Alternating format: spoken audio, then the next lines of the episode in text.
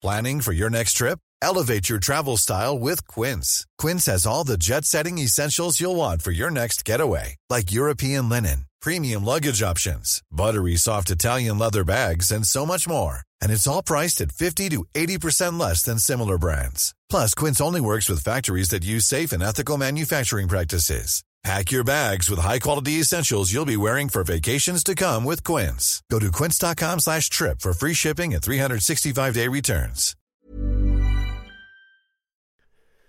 The following on podcast is proudly sponsored by Barbados Tourism. Before we kick off uh, the show, I just wanted to take a moment to remind you that the ICC Men's Cricket T20 World Cup final is taking place in Barbados this summer.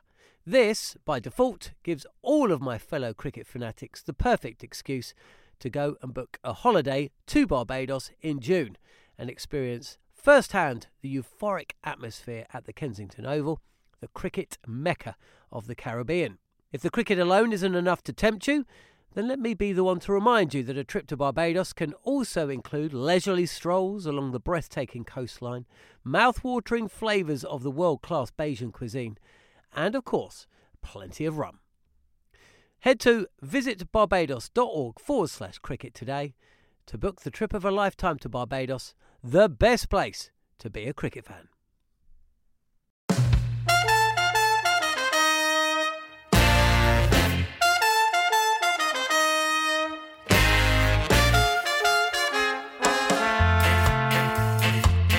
You're listening to the Cricket Collective on Talksport 2 with me, Neil Manthorp, and former England fast bowler Steve Harmison. And another busy show this week. We'll bring you all the fallout from Australia as Tim Paine steps down as captain just days after the squad for the first two Test matches was named. International cricket returns to Talksport 2 this week as India hosts New Zealand in a two match Test series. And we'll look ahead to that which starts on Thursday. And finally, we'll be joined by the incoming head of cricket at Derbyshire, Mickey Arthur. So, plenty to discuss over the next hour. You're listening to the Cricket Collective on Talksport 2.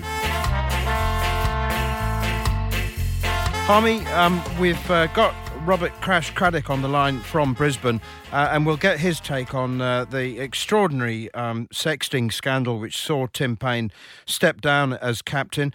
Um, I'm a little confused about the detail of it, but uh, it was it was a heck of a shock, wasn't it? We'll we'll find out more from uh, from Crash in just a moment. But your initial thoughts? Yeah, it was a huge shock, and especially somebody who had been given the all clear a, a few few years ago when it when it actually happened.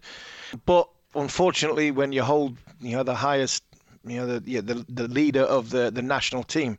And I think the standards that you have to set, unfortunately, for Tim, that the, the Cricket Australia has decided that the, the, they want him to, to step down. And whether that's a tactical thing from Australia's point of view, thinking, right, we can get a better man in here um, because he's done his job. Um, but uh, it was a huge shock and something that know, in the next two weeks, leading into the Ashes, it's going to be intriguing to see one, is Tim Paine going to be in the side? Um, and two, if he isn't, who's going to replace him? Crash, thank you so much for joining us. Your time is always of the greatest value. I see Cricket Tasmania have described uh, the treatment by Cricket Australia of Tim Paine as the worst of it by an Australian Test captain in 50 years. Can you clarify? Yeah, since Bill Lawry, uh, a plumber by trade, was working out on his job and uh, was found out over the radio that he was being replaced by Ian Chappell as Australian Test captain in an Ashes series in 70 71. So that is an incorrect. I mean, I, I get what they're saying, but it's it's it's not a correct comparison, manners, for the reason that Tim Paine. Say what you like about you know the concessions eh, eh, to to adults who are very happy to communicate with themselves on a fairly sort of tawdry basis. But he did send photos of his genitals to this lady who was not his wife. So yeah, th- there was an issue there. He didn't break any law, but you know there, there was not like Bill Lawry who was just shunted out of the job and wasn't even told he was sacked. So Tim was at fault uh, it, the incident happened before he was made captain.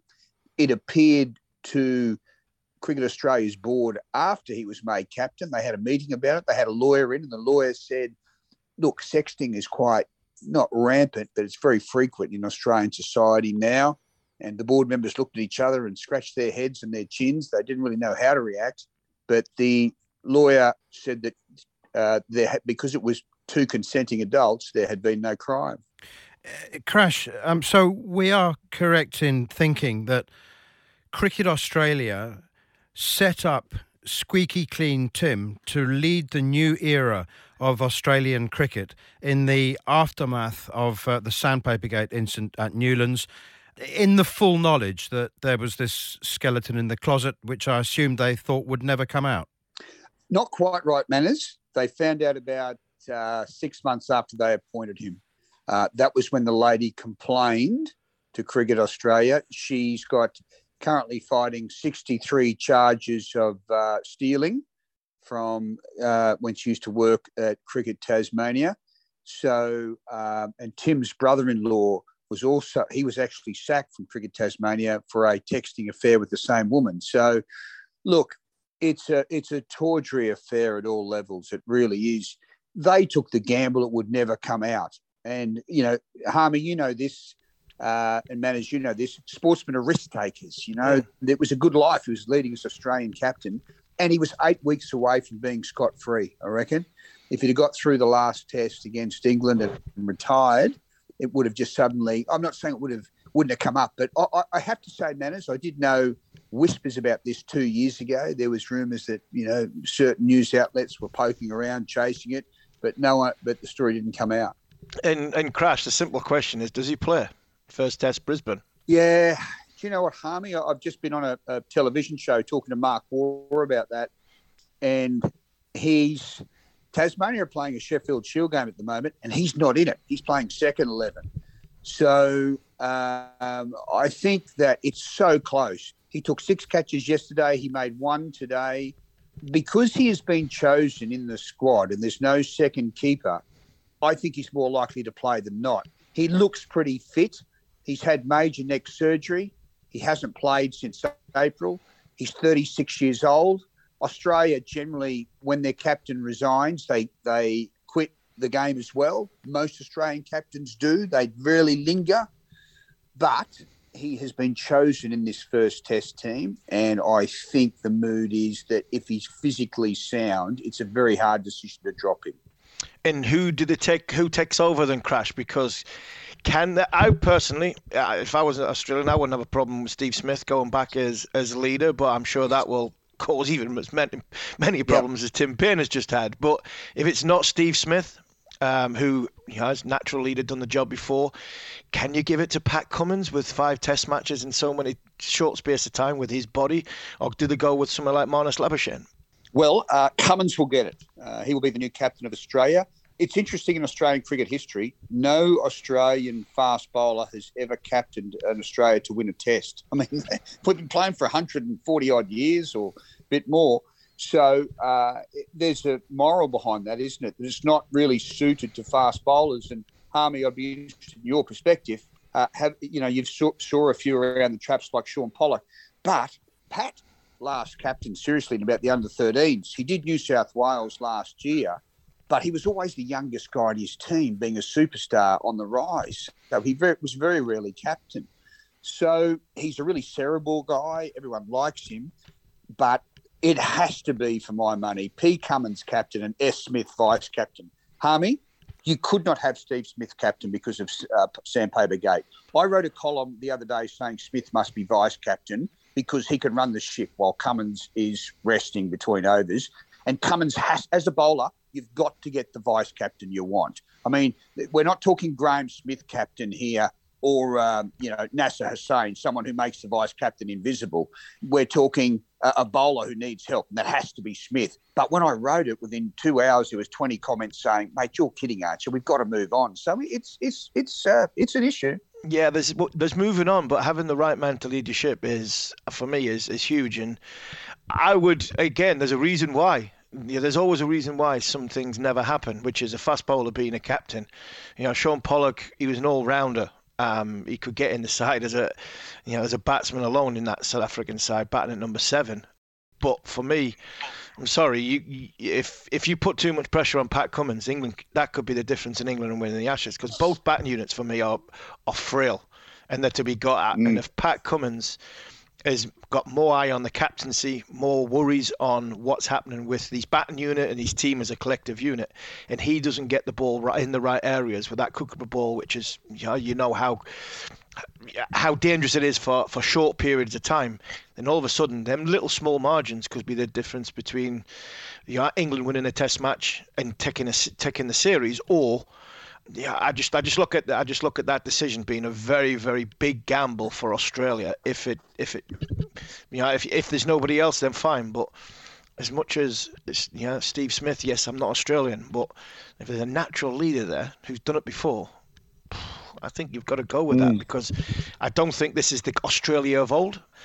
I think the captain of this ship is a is a big call, and if it's Pat Cummins for five Test matches, that I think England will be happier with that than than they would be with Steve Smith. Harmy, it's such a great debating point, isn't it? And the only thing is, you've got to live in Australia to hmm. understand mm. the ferocity of Sandpaper Gate, and the, you know when because we're replacing a captain after a scandal there's a feeling that you cannot go back to the captain of the previous scandal, who the captain of the latest scandal replaced. So, and I get that. I truly do. Like, even pushing Smith as vice captain, it's a risky business. Here's the thing, though Smith wants the captaincy. Cummins doesn't really care if he gets it. He said, if you need me to do you a favour, I'll do it, but he doesn't covet it at all. So, I, I, wouldn't mind seeing Marnus Labuschagne as an assistant vice captain. That sounds a bit bit uh, bit silly, doesn't it? But I think he's 27 years old. He's got a batting average of nearly 60. They all say he's a very immature lad, and I get that. But you've got to give a guy a chance to grow. You know, let him get him in the system there. He gets on well with Smith. They can work together. But I think you've got to look to the future a bit. I've urged them to do it. I bet they don't.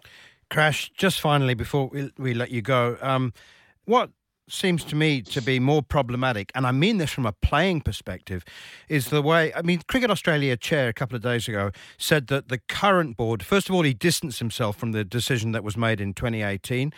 He then said that the board, if given the same information today, would have reached a different decision. He then said that the code of conduct, which applied to the players, was fit for purpose.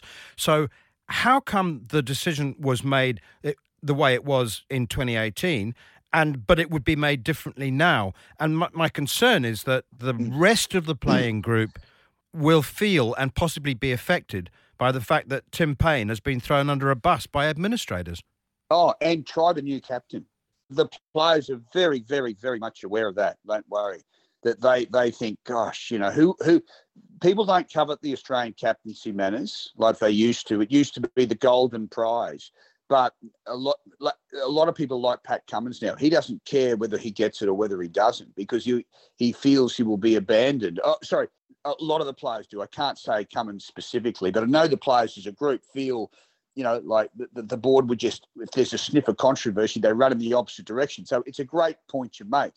There's so many contradictions in this. I mean, for a start, the board's got nothing to do with it. It's an integrity department decision. They found him not guilty. So I don't like the thought of boards overruling integrity departments. They should be independent. And, and, whatever decision they make, for better or for worse, that's why you hire them. You know, so there was contradiction everywhere. We could talk for another hour about it, but the bottom line is Australia lacks leadership. It's everyone's fighting. There's three members of the current Cricket Australia board who have said we should not have pressured Tim Paine into resigning they're not saying it publicly, but they say, "Why did we do that for?" You know, so it's on, mate. Australia has an uncivil war happening two weeks out from the Ashes. Thanks for your time, Crash. It's been always a pleasure talking to you, and we appreciate your insight. Lovely to join you, boys. And it's time now, as promised, to hear from the current Sri Lanka coach, soon to be Derbyshire coach, Mickey Arthur who uh, has been appointed as Derbyshire's head of cricket. Earlier this week, I spoke to Mickey in Colombo about his time in charge of Sri Lanka, what the future holds at Derbyshire, and his thoughts on England's chances in the Ashes. Mickey, thank you so much uh, for joining us. Let's start immediately with um, the news that uh, you're, you've signed for Derbyshire. Um, it's uh, it's a huge boon for the county game. Um, and I know that uh, after traveling the world and becoming the most experienced international coach in history, you're pretty looking forward to having a bit more, I don't know, um, stability, having a, some roots. Yeah, look, I, I am, man. It's been, you know, it's sort of been 13 years now of international travel as an international coach, which has been incredible. You know, um, uh, you know, I, I, was tempted perhaps to have another look at, at at another year or two with Sri Lanka, but Derbyshire, uh, the project just interested me. Everything about Derbyshire just just interested me. You know, my mentor was the late Eddie Barlow, you know, and he he he turned Derbyshire around. So he used to tell stories about Derbyshire County Cricket Club. My first coach, Fred Swarbrook, he he was a Derbyshire stalwart. So when the, when the opportunity came up, I just thought, you know what, it would be really, really good because Derbyshire are struggling at the moment. Let's be honest, they they're languishing at the bottom. They've got some some pretty good young players, and it's going to be a project to try and take them forward. That was going to be my next question. Um, you know, at international level, you pretty much most of the time are working with the finished product. It's just a question of, of polishing. And there's so much movement and travel. And I mean, this is a, an opportunity, I suppose, to work with seedlings and, and to actually grow something from, you know, through a course of, of a few years. Is that what you're looking forward to? Yeah, exactly right. I'm really looking forward to to having a look at the squad, shaping it, making it, putting my hand on it, and and then trying to guide some young players to be the best they can be, and get a little bit of a success along the way. So it certainly is something that that really I, I love building teams. Building teams for me is is uh, the best attribute I, I, I can have. I, I, love just getting stuck in identifying a brand, having a look at some talent, mixing mixing some guys up, trying guys in different positions, giving them opportunity and then and then just seeing how far they can take it. So that is something I'm really looking forward to. I know you've always kept in touch with the global game. I mean, I know that uh, you you always know what's going on around the world. So um, the Azeem Rafiq hearings, um, uh, developments, I know that you'll have been acutely aware of that. Um, and also probably that he said that the month he spent on loan at Derbyshire was the happiest of his career. Um, what what have you made of it, Mickey? Uh, it's all very distressing and upsetting. It, it has been incredibly distressing and, and upsetting, and and man, as I, you know I've taken a, a, real real interest in it because I am going into the English game now, so it is something I need to be acutely aware of. So I've I've watched it, I've followed it, and and and it has been it's been very distressing to say the least. You know, to yeah, racism. Let's just be honest. There's absolutely no place in any society. So to see and hear what he what he had to put up with has been has been pretty harrowing. Mickey, one thing that you've always done very well is create uh, a dressing room culture, I suppose. Um, and there was criticism of, of the director of cricket, Martin Moxon, and and, uh, and and the coaches. How much responsibility does the coach take uh, for for building that culture and you know, being responsible for the way players treat each other. It's a difficult one, isn't it? Yeah, look, it is a difficult one, and it's hard to comment on that because if you're not actually in it, you, you actually don't don't understand it, I guess, and understand the exact circumstances that was happening within that dressing room. So it, it, it would be a bit foolhardy on me to to comment on it without actually knowing the the exact detail.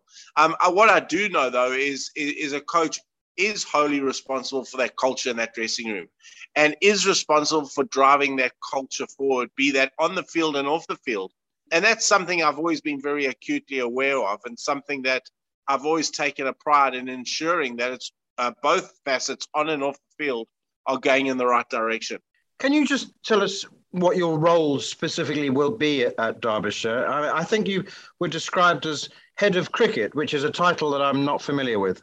Yeah, so it's basically to for in, in layman's terms and how it was described to me when I actually um, spoke to them. It's it's director of cricket in a tracksuit. So so I, I'm I, I'll be pretty much heading up all aspects of Derbyshire's cricket. I'll I'll have a, a role to play in the talent pathway. I'll I'll have a, a I've got a role to play in obviously signing of players, direction, and then you know me in terms of my role is is that I will also be hands on with uh, with with the first team, making sure that it's going in the right direction. What it does do as as as director of cricket is is it'll free me up to go and have a watch of some some some younger players, go and have a watch of our second eleven as well, um, and also then you know in recruitment, which is such an important part of any professional county. So I'll have I'll have my fingers across across all parts of the cricket operation in the business. I mentioned you being the most experienced. Uh, you're the only man in history, you know I'm I'm semi obsessed with this to have coached four Test teams. It is a vast treasure trove of experience. Is that what? What did the, the people at Derbyshire expect from you? What what are they asking for from you? Uh, look, I, I think I think Derbyshire Derbyshire cricket had, had, had a particularly poor year last year. It certainly needs some uh, some change. It, it certainly needs an, an unblinkered view. It needs somebody coming in from the outside and, and, and assessing the structure, assessing the system, um, assessing the playing list, um, and then and then putting together something that's going to drive that club forward. So so next year would would would be pretty much you know, because the, the list is bar our overseas players that I'm in the process of trying to sign. The list is is is is is pretty much signed. So I'll have a look, I'll assess it, um, and then and then put my my style into it, I guess, and and make sure that we that we we put together a squad that's going to really challenge in all competitions. Talking of change, you you had to make quite a, a few changes at Sri Lanka, and it, it just seems that you know you you turned this massive corner with them. Um, and everybody was talking after the T20 World Cup about how exciting Sri Lanka was. And I saw Darren Sammy just yesterday said that, uh, you know, look out for Sri Lanka at next year's T20 World Cup. Young players like Charith Asalanka, Wanindu Hasaranga. Um, it seems like a, a slightly strange time to be leaving them with such a bright future. Yeah, yeah. Look, I, I, guess it is. You know, we we put together quite a nice side that and and and that had taken taken some time for us. Sri Lankan cricket went through all sorts of change, and and and the one thing I can hang my hat on is that you know I was I was fairly instrumental in being the change agent for them, if you like, in, in terms of in terms of plotting the direction of a of a new young team. So I'm pretty excited to watch these guys develop. Uh, the the one thing I will say is is and the one thing I do know for a fact is that after this this test series against the West Indies, and hopefully we go out with a win.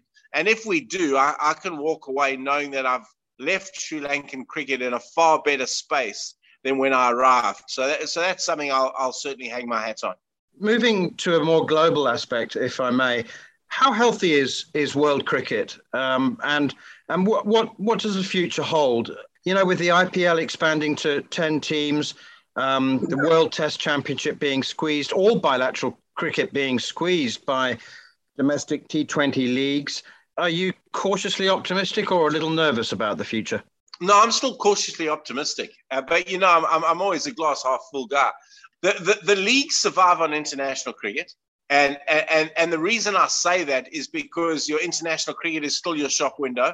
The players are still owned by the countries. They have to get NOCs to participate in the leagues. And I think that is that is still a very, very good rule because that keeps the integrity of, of, of international cricket. I do think they can coexist uh, without a doubt. There's going to be numerous. Uh, I mean, cricket is is just is just never ending. You know, the the cycle is you just go from one from one game to the next. So you need bigger squads. You need to to to develop um, younger players. You you need to to to make sure your players develop a lot quicker. But I do think that that world cricket's in a in a fairly good state. You know, we saw the amount of, of viewers that the, that that the World 2020 had. It's a never-ending treadmill, but it happens because there's a genuine interest, and people are genuinely interested in watching it. All right, jumping around here. AB de Villiers, a man you know very well. Um, he, he'll no longer be, be seen, at least in a playing capacity, on a cricket field. That's um, finding that quite quite difficult to to digest at the moment. Look, AB. I mean, what what more can can people say about him? He's just a just an absolute legend of the game. He's uh, he'll he'll go down as one of as one of the greats, one of the pioneers of 360 batting. He'll always be remembered, and rightly so, because he he was just a just a true champion. Tell us something that we might not know about him. without without breaking any secrets? Huh. AB was during my time with him. He's just such an infectious infectious human being. Um, I'll tell you one thing that people don't know was he, he did babysit my kids once in Australia when when, when he, Yvette and I went out for dinner. Him and Morne Morkel. I left my daughters in their in their company in the in the hotel. So uh, so that's something he did. But he was just such an infectious character. What what a wonderful wonderful man. And you know it's um, as I say, it, words you, you can't speak speak more highly of him. Okay, you mentioned uh, England in Australia, so I have to ask you not necessarily for a scoreline prediction, but um, so your thoughts on on where the strengths and weaknesses of the two teams lie? How do you think the the Ashes might go?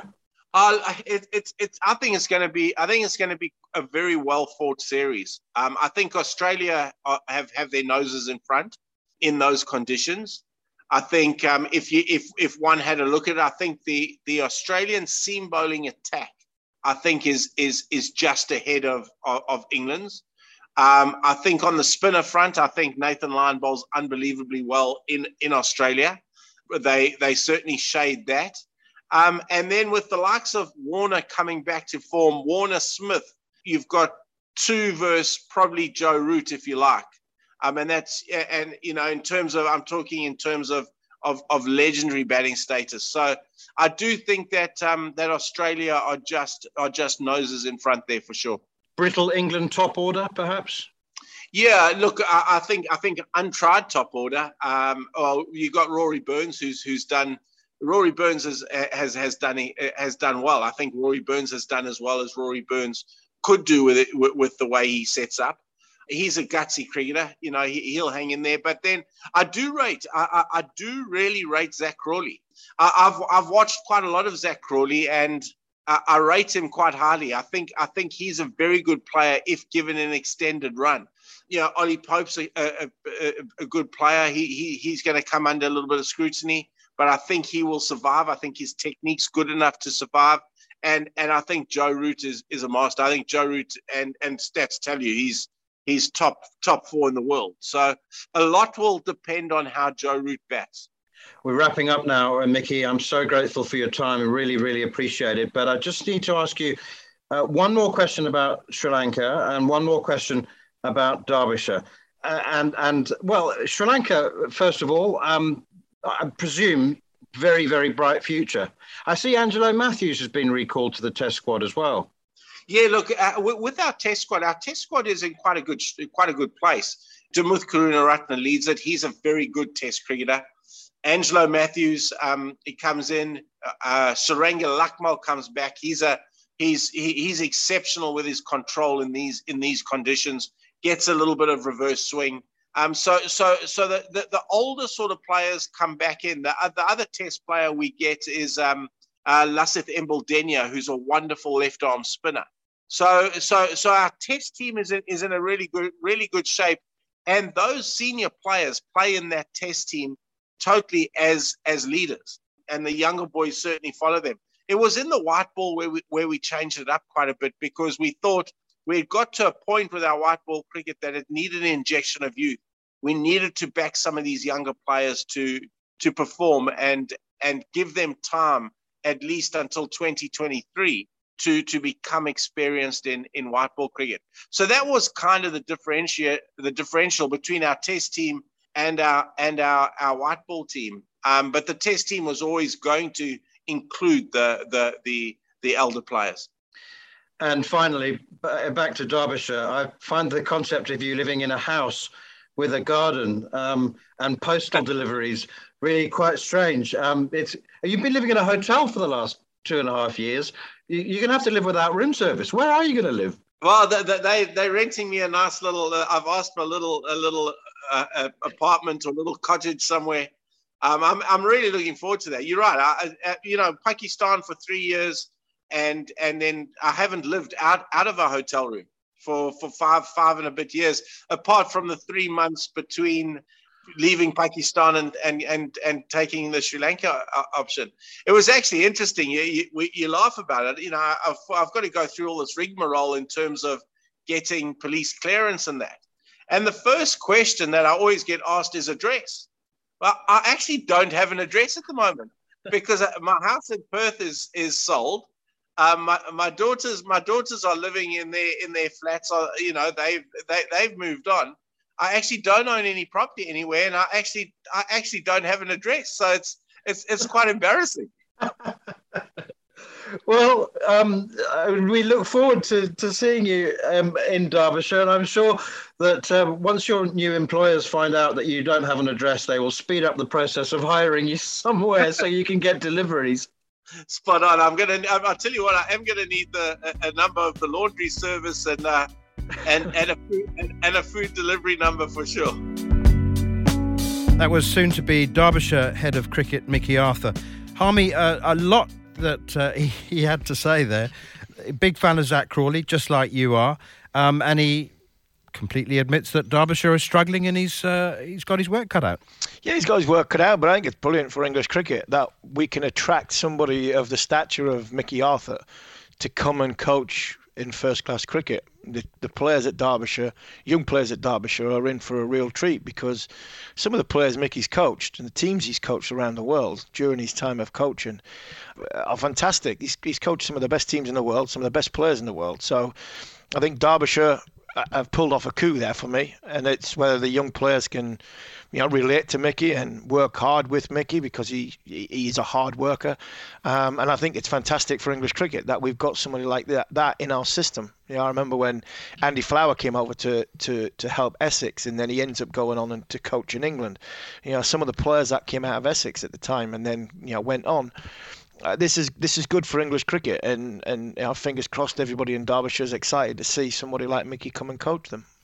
Right, five weeks with five weeks to go before the first Ashes test, we started uh, Harmy's top five memories. We couldn't fit uh, top five Ashes memories. That is, we couldn't fit in number four last week because uh, we were so busy with the uh, Azeem Rafiq story.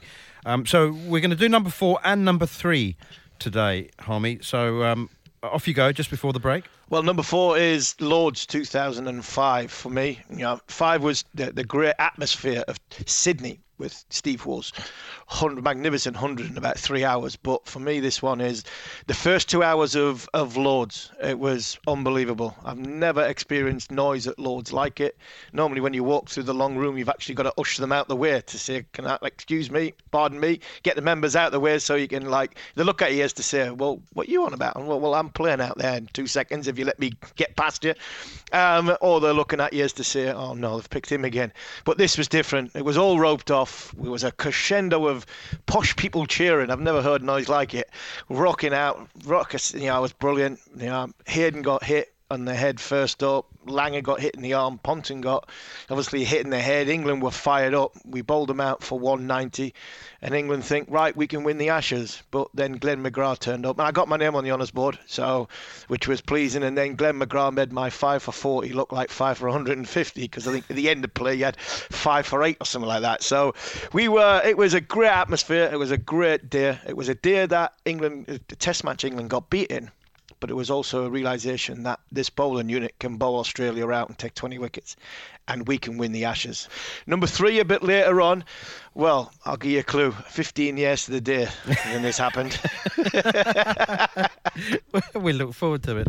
You're listening to the Cricket Collective on Talksport 2 with me, Neil Manthorp, and former England fast bowler Steve Harmison.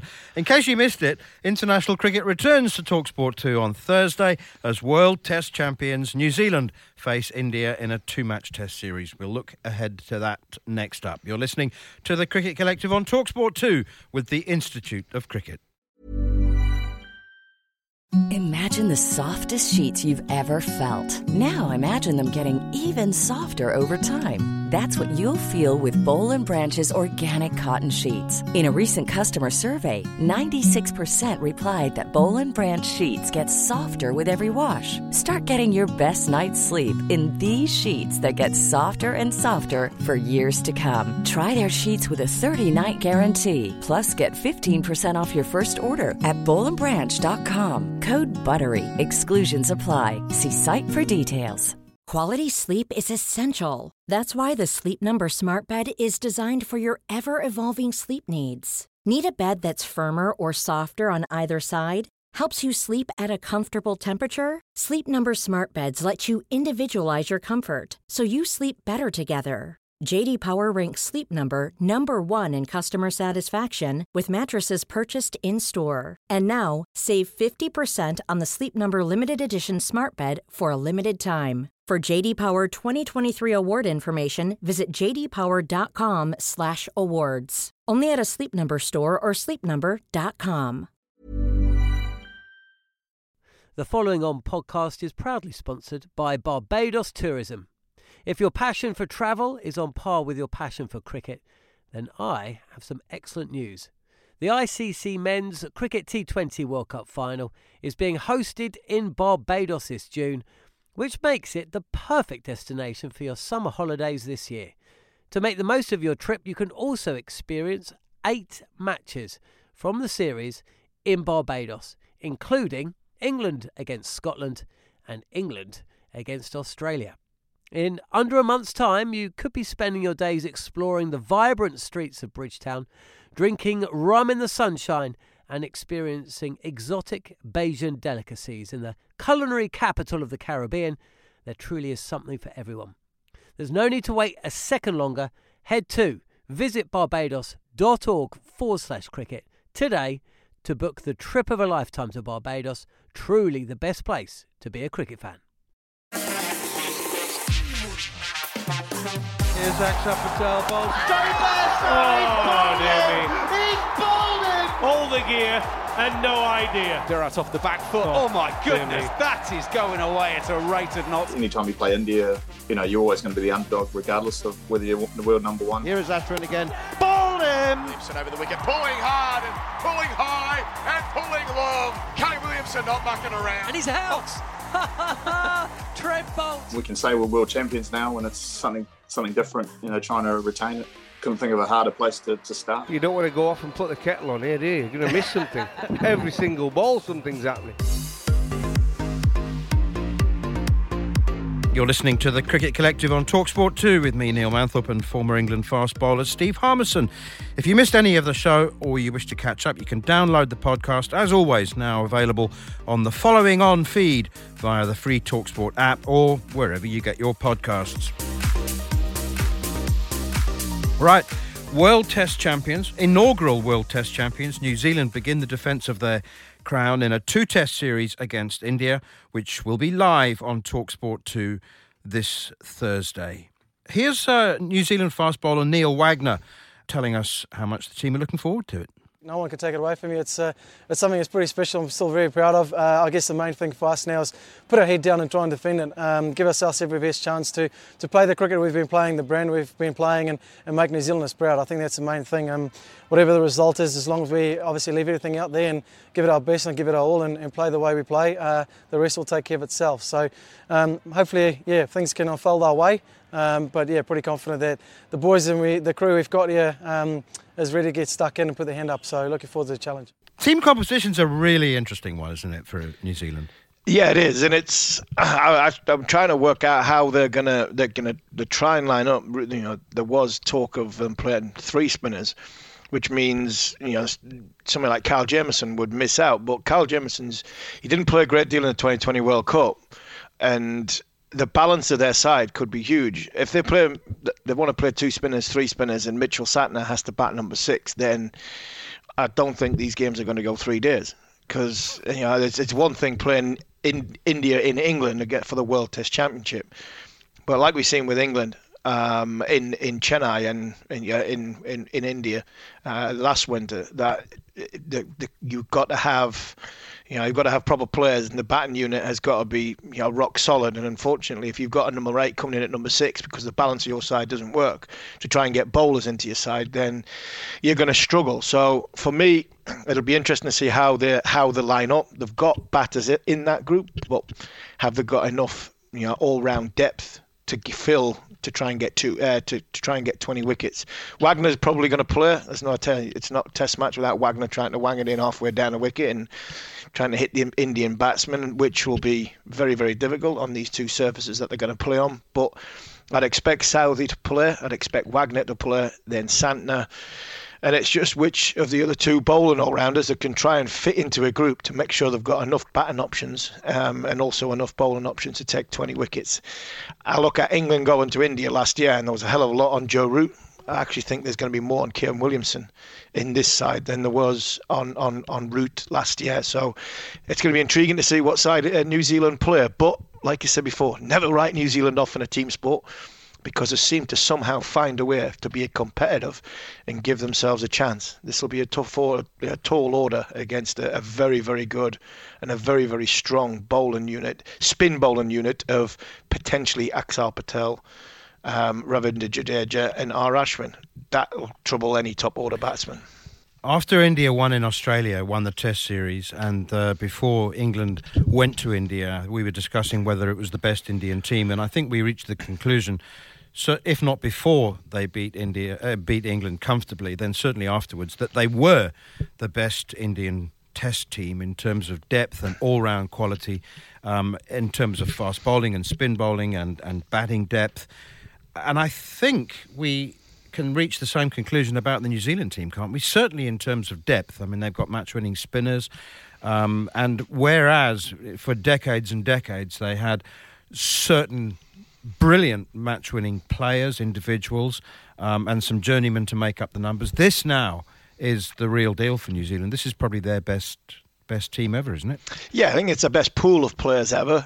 I'm not sure, other than out of this group, Williamson, Taylor, probably Southee would get into an all-time New Zealand team. But actually, the t- the 11 when you look at the group of players that, that they've got without you know sticking Boult in there as well, as a competitive unit, as a team goes, I, I don't think there's been many, many better New Zealand sides. So from that point of view, yes, I think they are probably the best pool of players that New Zealand's had um, as a collective unit. And the same as India, because if you look at this India side, you're going to have KL Rahul ruled out injured today. You're going to have no Rohit Sharma. You're going to have no Jasprit Bumrah, no Mohammad Shami, and no Virat Kohli. And I think these games might go three days, both two, two, two test matches against New Zealand because of how, how strong India are in their own back garden. So that tells you everything about the depth of the Indian group as well. But from a, a New Zealand point of view, like I said before, you're always worried to write them off. But I think the balance of the side that New Zealand need, especially in Kanpur, the first Test match, they could then have to leave a batsman out to play a bowler who probably can't bat. Don't forget that uh, New Zealand are also without Devon Conway, um, yeah. with uh, and also Trent Boult, who's Trent out Boult, with yeah. um, bubble fatigue. So uh, maybe that's a, a, way for Kyle Jamieson to to to get into the team there with uh, with Wagner and, and Southee. Um, I mean, KL Rahul has uh, just been ruled out as well. So there are some big names missing, and yet, and yet, it's still really, really compelling. I mean, uh, you know, you it's like a, a, really good Premiership squad. I mean, you can take out half a dozen teams. Uh, players uh, out of a out of a Chelsea uh, starting eleven or a Man City or uh, Liverpool, and you know you, you don't think, oh, I'm not going to go. yeah, exactly, and that that's what you look at this this India side. I think if if anything, you'd say the seam bowling options are, are a bit thinner.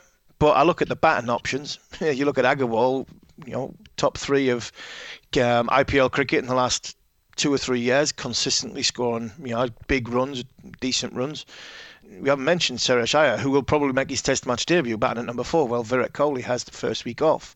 Um, Rahane needs a score, but you know, captain seems, seems to bring the best out of Ajinkya Rahane. And obviously, the, mentioned as well, no Rishabh Pant. I don't think Rishabh Pant is uh, is not is not going to be involved. So, Wriddhiman Saha is going to get his Test match. I think it's his Test match debut. He might have played one Test match but he's he's going to play. So, as much as you know, the, the, the big games, the big guns, and some of the big names aren't there, this is still going to be a very very good India side in India, um, and that's that's why you know you look at the New Zealand side and you think, well, even though th- there are a couple of players missing, there's there's a huge amount of pressure again on. Like we say with England, with, with Joe Root, there's a huge amount of pressure on, on Kane Williamson to score the bulk of the runs to give New Zealand something to bowl at and also something to, to somehow to try and find a way of put themselves in a winning position in a test match. New Zealand are good at that, but um, they're going to have to do very, very well with the likes of, of, of Trent Boult, especially not playing. Ross Taylor is uh, a legend of New Zealand cricket. He's um, you know world class player, has been for a long time. Um, he was told six months ago that uh, he wasn't going to be part of the T20 World Cup squad um, and that he was uh, being rested from various series. And he's admitted that um, that it's the longest break he's had from the game in his uh, in his mid thirties for since he started, really. Um, and I imagine he'll be very very fresh and, and, and hungry to go. But I'll get your thoughts on what such a long break uh, might do to a to a player of his age and experience. But this was him talking about New Zealand still being the underdogs despite uh, India resting so many stars. Anytime you play India uh, at home, is you know you're always going to be the underdog, regardless of whether you're the world number one or, where they sit in international cricket at the time. But obviously they're resting a couple of players, but they're still uh, a formidable side. They know these conditions really well and um, the way we adapt to these conditions uh, is going to be the key going forward. But um, obviously, these conditions are a lot foreign to us. Um, but you know, some of the guys have played here many a time before, and um, we'll be looking forward to hopefully using that experience to make things slightly easier. But you know, we know it's going to be tough he, he seemed quite happy. He, when he was initially left out of the of various teams, the T20 squad, a, a year or so ago, he was uh, a bit grumpy about it and said he wanted to play every format and still wanted to play every game. But um, he accepted with apparently very good grace his omission from recent squads, from recent tours, um, in order to be saved for these two Test matches. So I should imagine he's raring to go yeah, he'd be desperate to get out in the middle. Um, and I think sometimes when you are at the age that Ross is at, it's a case of, well, you know, can I can I prolong my career another year and another year? And it's you go year upon year. It's like having a you know, a 35, 36 year old footballer just getting a one year contract at the end of it, still top of their game, but they need that drive. They need that that little bit of a little bit of rest, but also you know to still be involved in international cricket is something that will be driving Ross on. Um, and this is a, a, a, big series because, you see, he hasn't had this break for a while. So he hasn't had as big a break for a while, so he'd be, be raring to go. Um, and uh, again, like Williamson, there's pressure, a huge amount of pressure on Ross Taylor's shoulders to score the runs, the volume of the runs that New Zealand need to give them a good chance of, of being in a position and a winning position. But I think New Zealand are going to have to use all the experience of Williamson and Taylor in that middle order to somehow find a way of getting them a score. And you know, he's got bags and bags of experience.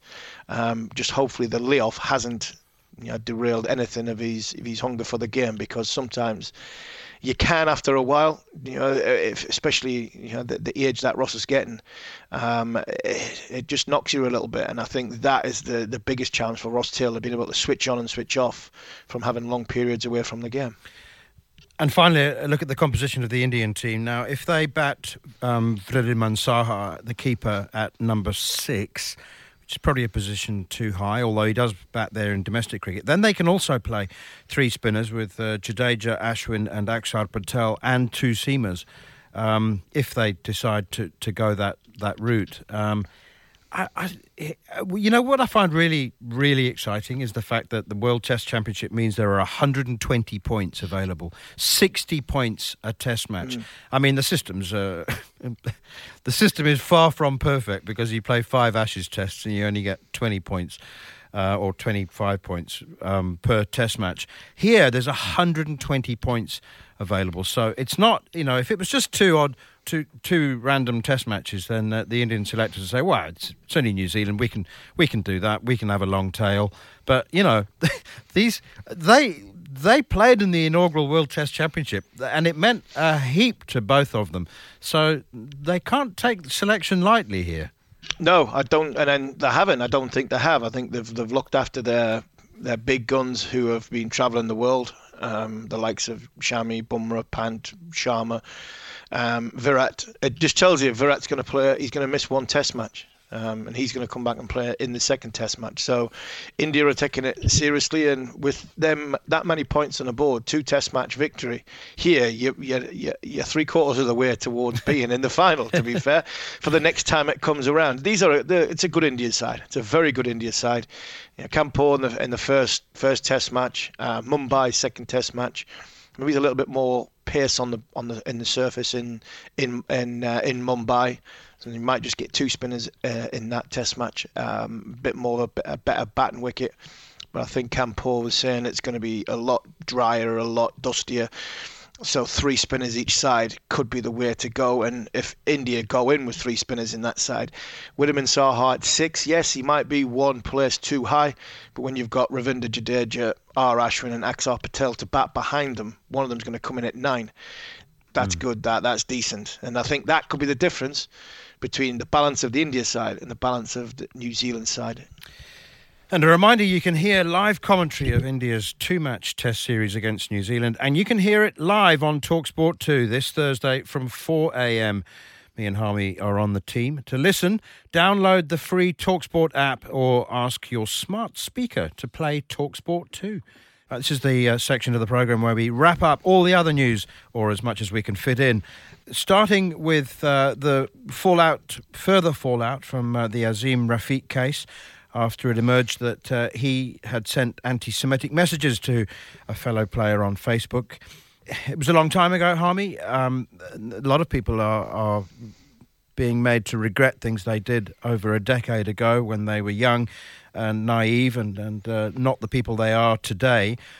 It doesn't distract or detract from the wider issue, which is the way he and other people were treated and continued to to be treated. I mean, the fact that he he sent this message uh, is something that he regrets and he's apologised for, but it just for me doesn't change the big picture. No, it doesn't. It doesn't. It, it just puts him on the bottom of the list. That on the other side of the list that have been.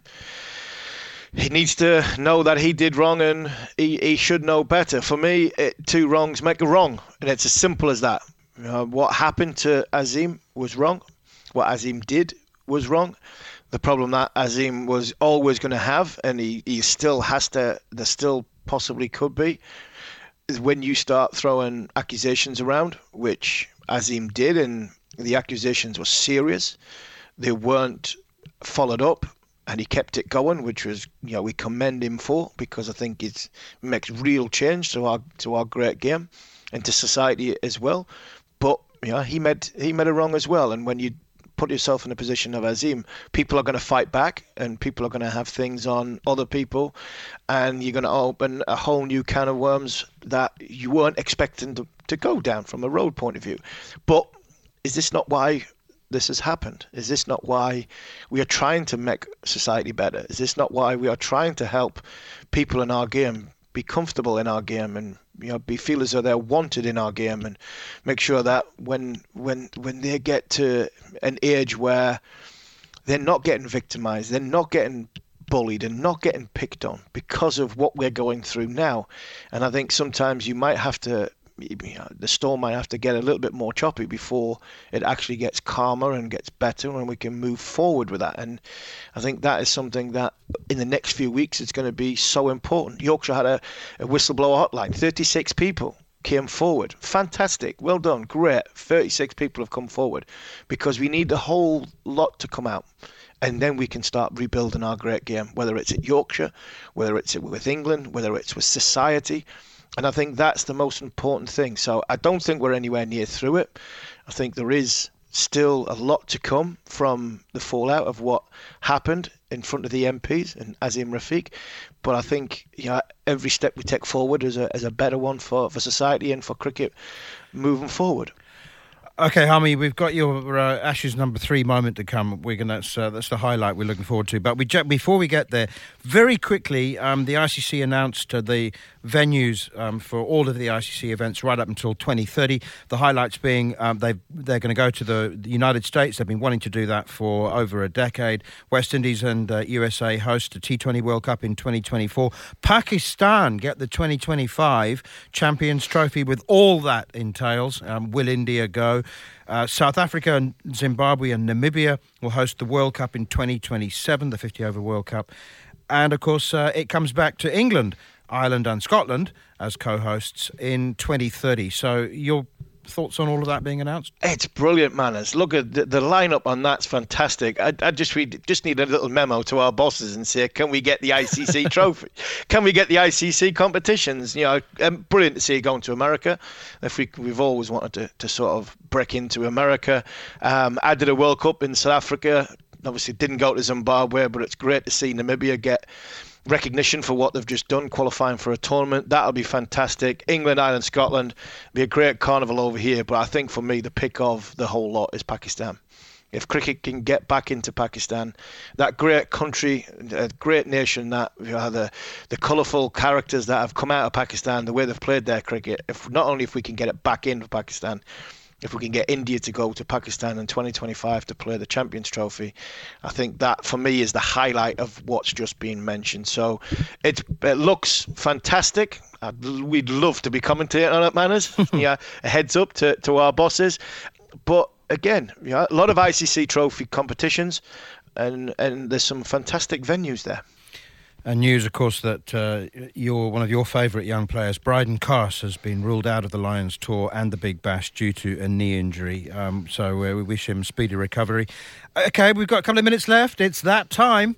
We've got two weeks to go till the Ashes start. So, Harmy's Ashes memories. My number three memory, it has to be in it. 15 years today. Is I've, I've always never had a problem talking about it. Um, that ball at Brisbane, 2006, what 15 years ago today, um, when my best mate Andrew Flintoff, captain of England, threw me the ball and said, "Right, you go and take the first over in this Ashes, this long-awaited Ashes series." Um, and then 25 seconds, I duly obliged by giving him it back.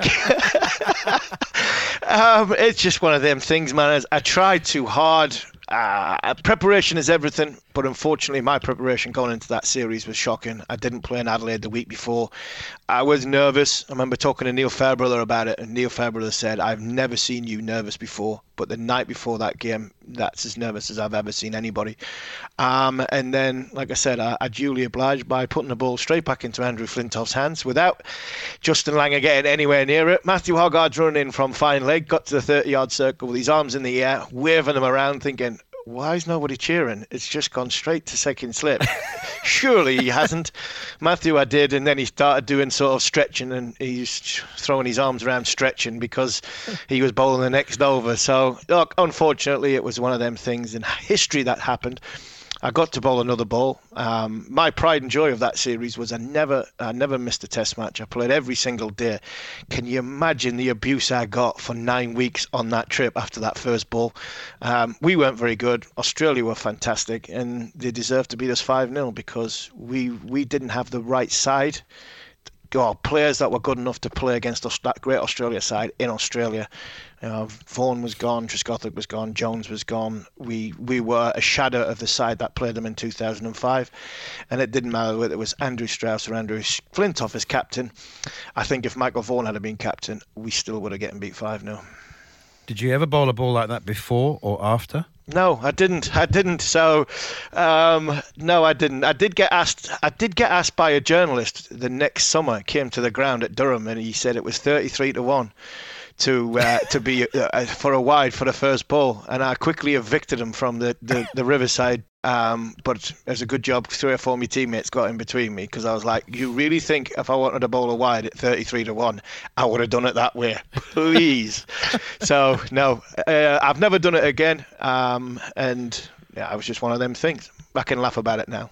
We look forward to uh, your top two memories in the next fortnight before the first test at the Gabba. Thanks, Harmy. You've been listening to the Cricket Collective on Talksport 2 with me, Neil Manthorp, and former England fast bowler Steve Harmison. And don't forget, you can hear India's two match test series against New Zealand live right here on Talksport 2 starting this Thursday from 4 a.m. We'll be back at the same time next week to look back at that first test and look ahead to the second, amongst other things. This has been the Cricket Collective on Talksport 2.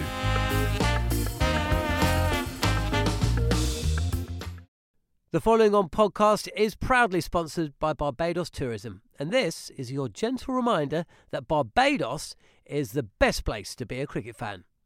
With eight matches from the ICC Men's T20 Cricket World Cup Series taking place in Barbados this summer, including the final, You can experience the summer of a lifetime by booking today. Aside from immersing in world class cricket in the sunshine, Barbados is the dream destination for all travel enthusiasts. It is where adventure meets paradise, the culinary capital of the Caribbean, and better still, the birthplace of rum. If you're keen to unite with cricket fans across the globe for what is set to be an unforgettable summer, then head to visitbarbados.org forward slash cricket today. Mom deserves the best, and there's no better place to shop for Mother's Day than Whole Foods Market. They're your destination for unbeatable savings, from premium gifts to show-stopping flowers and irresistible desserts. Start by saving 33% with Prime on all body care and candles. Then get a 15-stem bunch of tulips for just $9.99 each with Prime. Round out Mom's menu with festive rosé, irresistible berry chantilly cake, and more special treats. Come celebrate Mother's Day at Whole Foods Market.